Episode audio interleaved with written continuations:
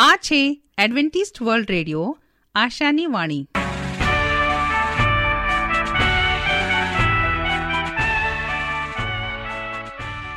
અમારા આજના પ્રસારણમાં તમારો હાર્દિક સ્વાગત છે.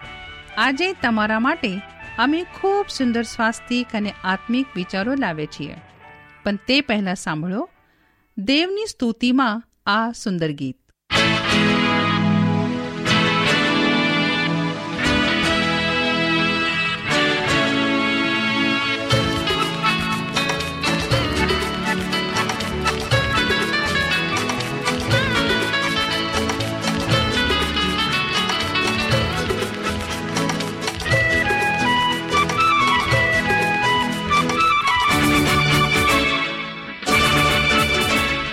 यीशु नाम में उद्धार हमको हाले लुया प्रभु यीशु नाम में अनंत जीवन हाले लुया यीशु नाम में उद्धार हमको हाले लुया प्रभु यीशु नाम में अनंत जीवन, हालेलुया। राजाओं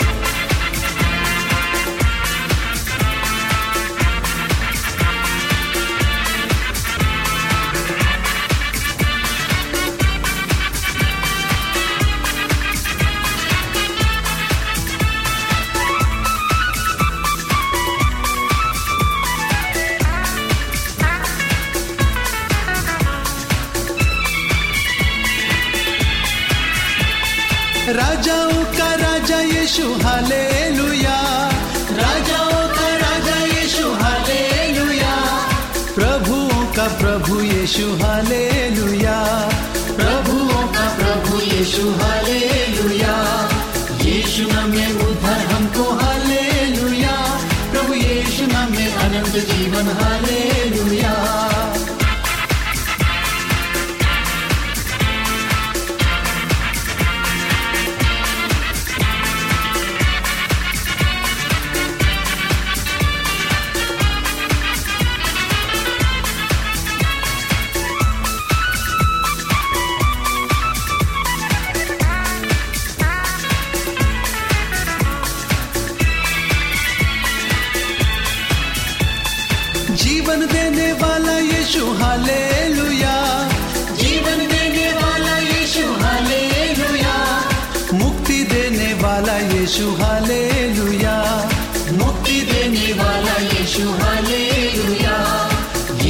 यीशु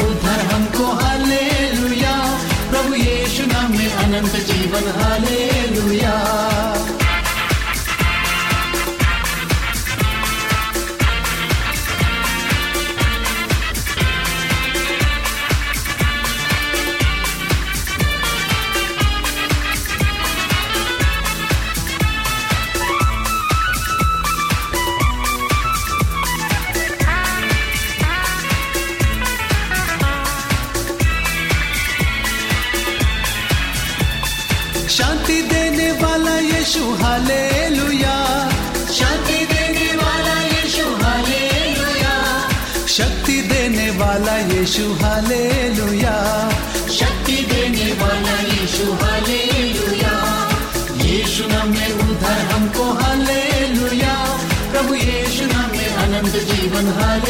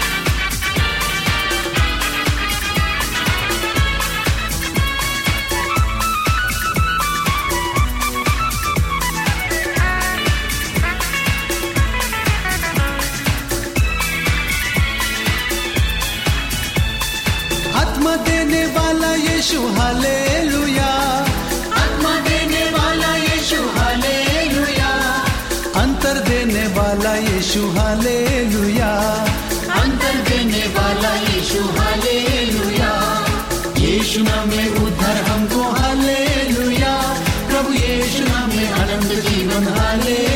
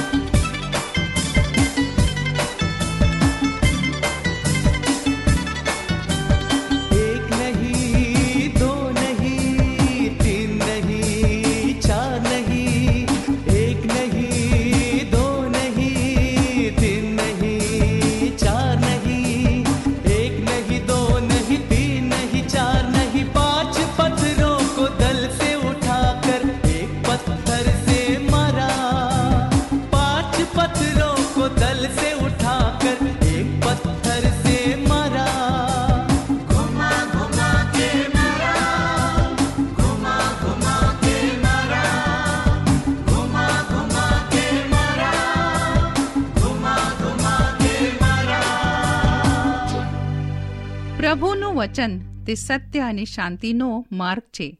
આવો, હવે આપણે પ્રભુના વચન ઉપર મનન કરીએ.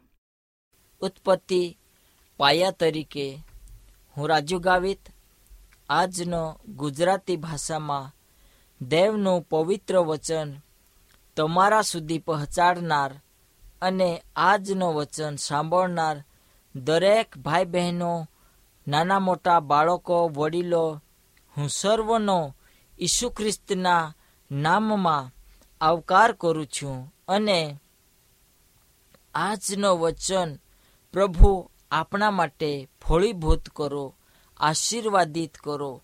એટલા માટે આપણે આજનો વચન શીખીએ અને જે કંઈ પણ આપણે પ્રાપ્ત કરીએ, તેના માટે દેવ પાસે સહાય માગીએ, જેથી કરીને દેવ, આપ સર્વને આજના શબ્દો વચન પ્રમાણે ચાલવા માટે મદદ કરો.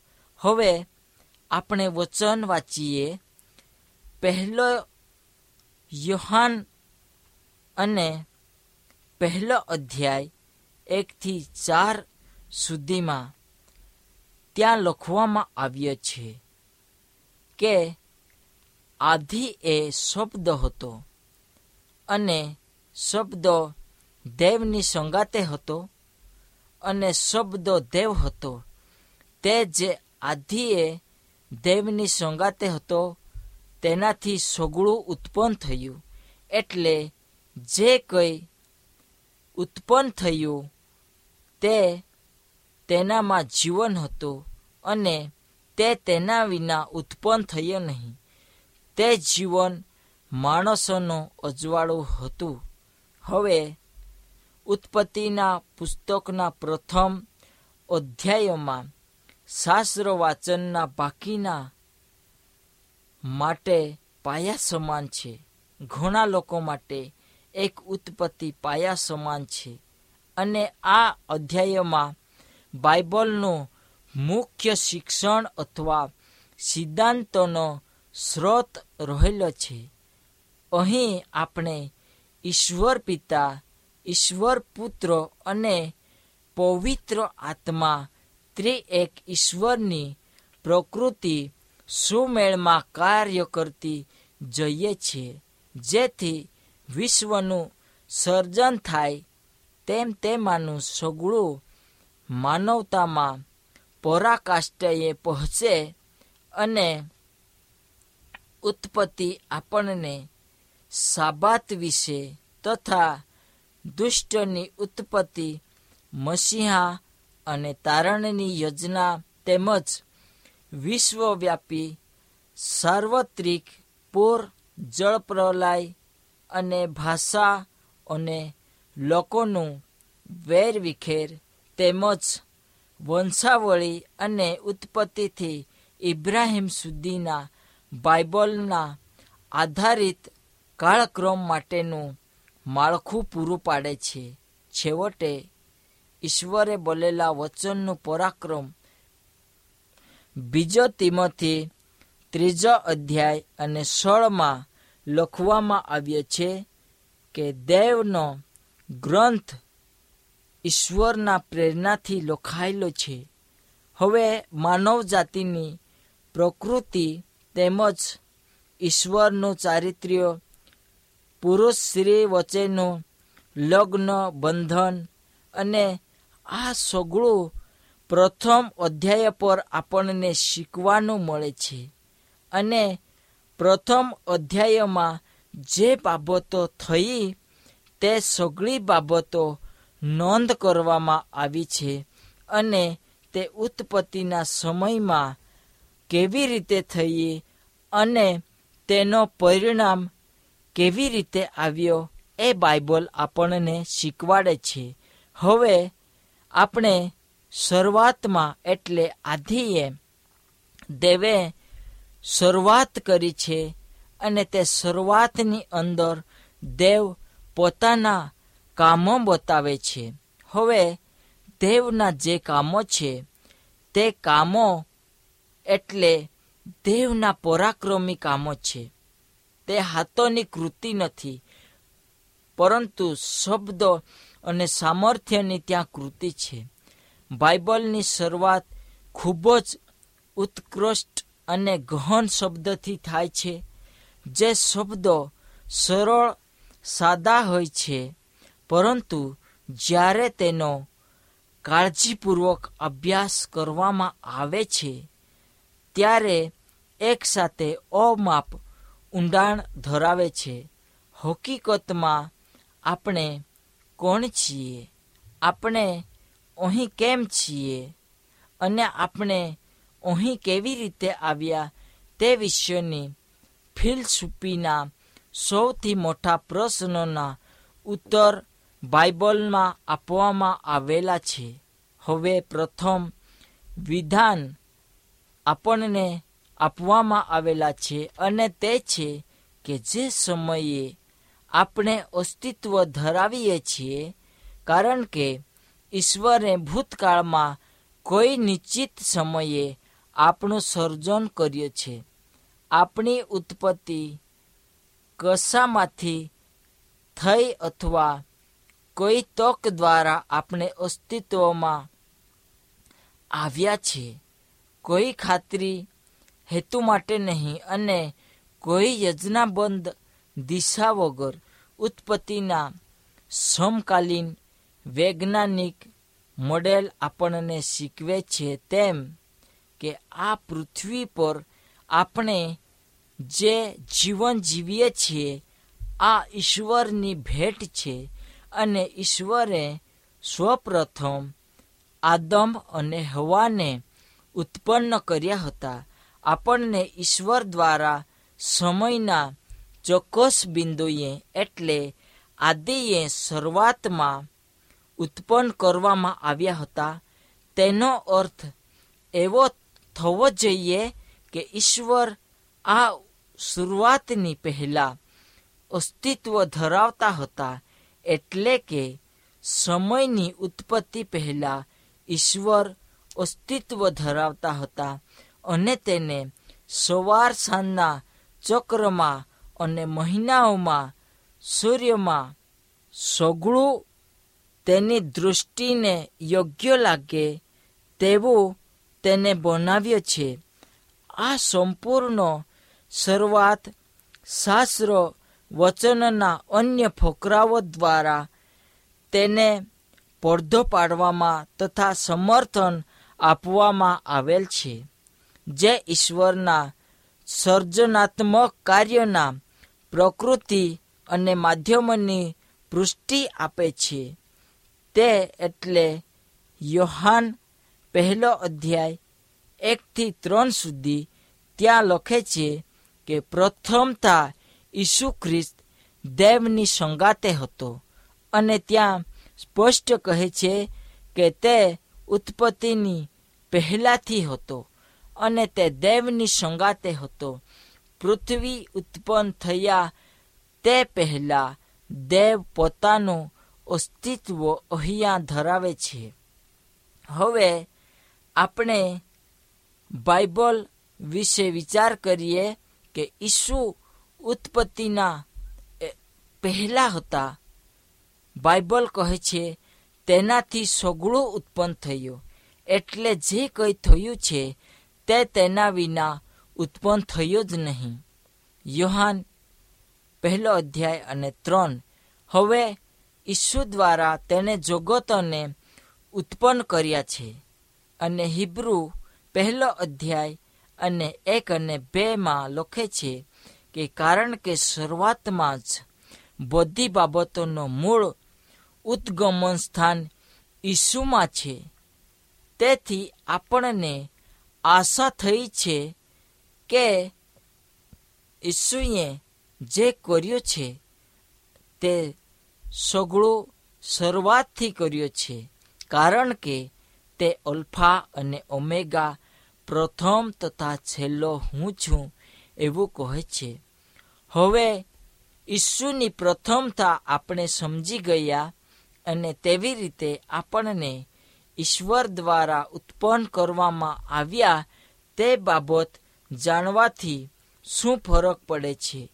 આપણે કલ્પના કરીએ કે આપણે આપણા મગજને આ જગ્યા પર લગાડીએ કે પ્રથમતા આપણે શૂન્ય હતા. આપણી સર્જન દેવના માધ્યમથી થઈ છે. દેવનું વચન કહે છે, યરિમિયામાં કહે છે કે તારા જન્મના અગાઉ ગર્ભસ્થાનમાંથી મેં તને પસંદ કર્યો હતો. હવે દેવ આપણી પસંદગી સાધારણ તરીકે કરતો નથી, પરંતુ ગર્ભસ્થાનની અંદર આપણે રહીએ છીએ, તે પહેલાં તે આપણી પસંદગી કરે છે. તાજેતરના દિવસોમાં, વર્ષમાં અને અઠવાડિક ઉત્પત્તિ કાર્યને બિનશાબ્દિક રૂપક, એક કહેવત અથવા એક દંતકથા તરીકે જોવાનું વલણ છે. અને આ વલણ ઉત્ક્રાંતિવાદના સિદ્ધાંતને પગલે ઉદ્ભવ્ય છે, જેમાં પૃથ્વી, ગ્રહ પરના અને જીવનના વિકાસ માટે યુગોની ગણતરીની ધારણા કરવામાં આવે છે. હવે શાબ્દિક દિવસ તરીકે ઉત્પત્તિ વર્ણનમાં હિબ્રુ ભાષામાં દિવસ માટે યમ શબ્દનો સતતપણે ઉપયોગ કરવામાં આવ્યો છે. ઉત્પત્તિ વર્ણનની વાર્તામાં એવું કોઈ પણ સૂચાવતો નથી કે શાબ્દિક દિવસ સિવાય બીજું કંઈ પણ હતું, જેને આપણે સાંજે દિવસ તરીકે ગણીએ છીએ હકીકતમાં કેટલાક વિધાનો જેવો શાબ્દિક દિવસમાં માનતા નથી, તેમ છતાં તેઓએ સ્વીકાર્યો કે લેખકનો હેતુ શાબ્દિક દિવસ દર્શાવવાનો હતો અને તે રસપ્રદ બાબત છે. ઈશ્વર પતે આ નામ સમયના પ્રથમ એકમ તરીકે નિયુક્ત કરે છે. યમ અથવા દિવસ આ શબ્દ સમૂહો અને સાંજ થઈ તથા સવાર થઈ આ શબ્દો બહુવચનમાં નહીં, પણ એક વચનમાં વાપરવામાં આવ્યો છે, જેનો અર્થ એક દિવસ થાય છે. આમ, સાત દિવસના ઉત્પત્તિ કાર્યને સમયના સંપૂર્ણ એકમ તરીકે સમજવા માટે છે, જેની મુખ્ય સંખ્યા ઈચડ એટલે એક, પછી ક્રમિક સંખ્યા છે. અને આ બધું બાબતે આપણને સતત સાત દિવસોનો ક્રમ સૂચવે છે. છેલ્લે તે સાતમા દિવસ તરીકે પરકાષ્ટાએ પહોંચે છે અને પદ શબ્દોનો ઉપયોગમાં અથવા વર્ણાત્મક સ્વરૂપમાં એવો કોઈ સંકેત નથી કે આ દિવસો વચ્ચે અંતર હોવું જોઈએ. ઉત્પત્તિના સાત દિવસ એટલે જ ખરેખર સાત દિવસો છે, જે પ્રમાણે આજે આપણે ગણીએ છીએ. અને આપણે ઉત્પત્તિના માણસોની અંદર ગણતરીમાં મનુષ્યની જાત તરીકે ગણવામાં આવેલા છે. તો આપણે દેવના લોકો છે. આપણે દેવની ઉત્પત્તિ છે. એવી રીતે ચાલીએ. તો ઉત્પત્તિ એક પાયા તરીકે છે અને તેનો ફાયદો આપણને હજી પણ આવનાર દિવસમાં એટલે નવા આકાશ અને પૃથ્વી પર થશે એની નોંધ આપણે આપણા હૃદયમાં લઈએ. અને એક સાચું જીવન જીવીએ. આજની આ એક મહાન અને સુંદર શબ્દિક સંદેશો માટે આપણે પ્રાર્થના કરીએ, મહાન દયાળુ, ઈશ્વર પિતા, આજનો દિવસ અને સમય બદલ અમે તમારો આભાર માનીએ. જે અમે શીખ્યા છે, સાંભળ્યા છે, આ સર્વ કાર્યને પિતા, તું આશીર્વાદ આપજે. અમારી ઈચ્છા નહીં પણ તારી ઈચ્છા પ્રમાણે તું થવા દેજે. આમેન. સરનામું હજી એક વાર સાંભળો લેશો. Adventist world radio, post box number એક ચાર ચાર છે સેલેસબરી પાર્ક, પુણે ચાર એક એક શૂન્ય ત્રણ સાત.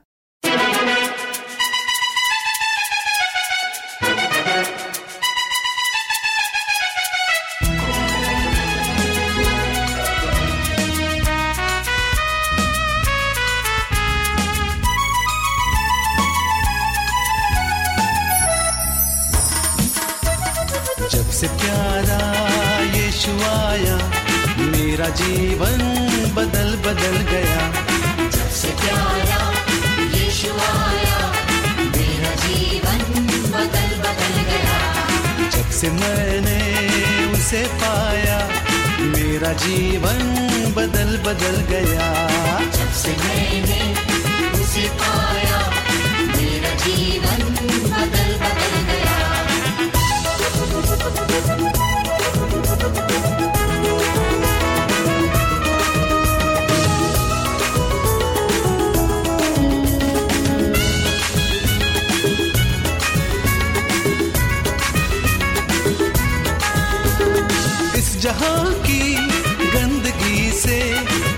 छुड़ाया जान देकर। इस जहाँ की गंदगी से मुझे छुड़ाया जान देकर। मेरा दिल मेरा मन मेरी काया मेरा जीवन बदल बदल गया। मेरा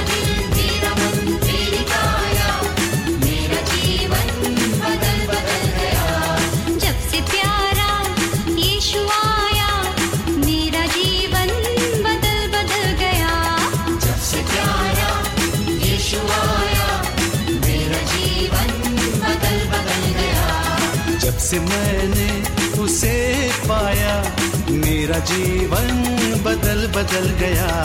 जब से मैंने उसे पाया, मेरा जीवन बदल बदल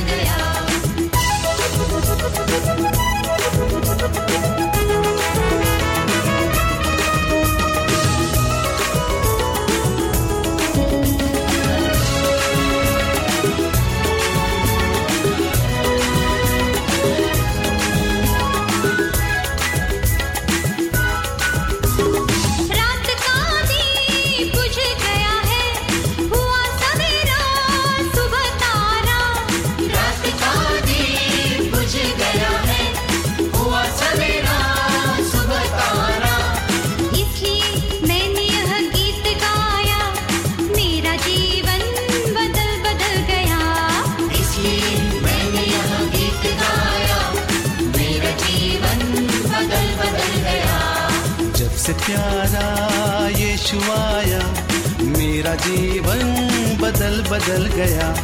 जब से प्यारा यीशु आया मेरा जीवन बदल बदल गया। जब से मैंने उसे पाया मेरा जीवन बदल बदल गया। जब से मैंने उसे पाया मेरा जीवन बदल बदल गया। मेरा जीवन बदल बदल गया। मेरा जीवन बदल बदल गया સરનામું હજી એક વાર સાંભળો લેશો Adventist world radio post box number એક ચાર ચાર છે સેલેસબરી પાર્ક પુણે ચાર એક એક શૂન્ય ત્રણ સાત આ સાથે અમારો આજનો કાર્યક્રમ અહીં જ સમાપ્ત થાય છે ફરી મળીશું આજ સમયે આજ મીટર બેન્ડ પર ત્યાર સુધી પ્રભુ તમારી સાથે રહે.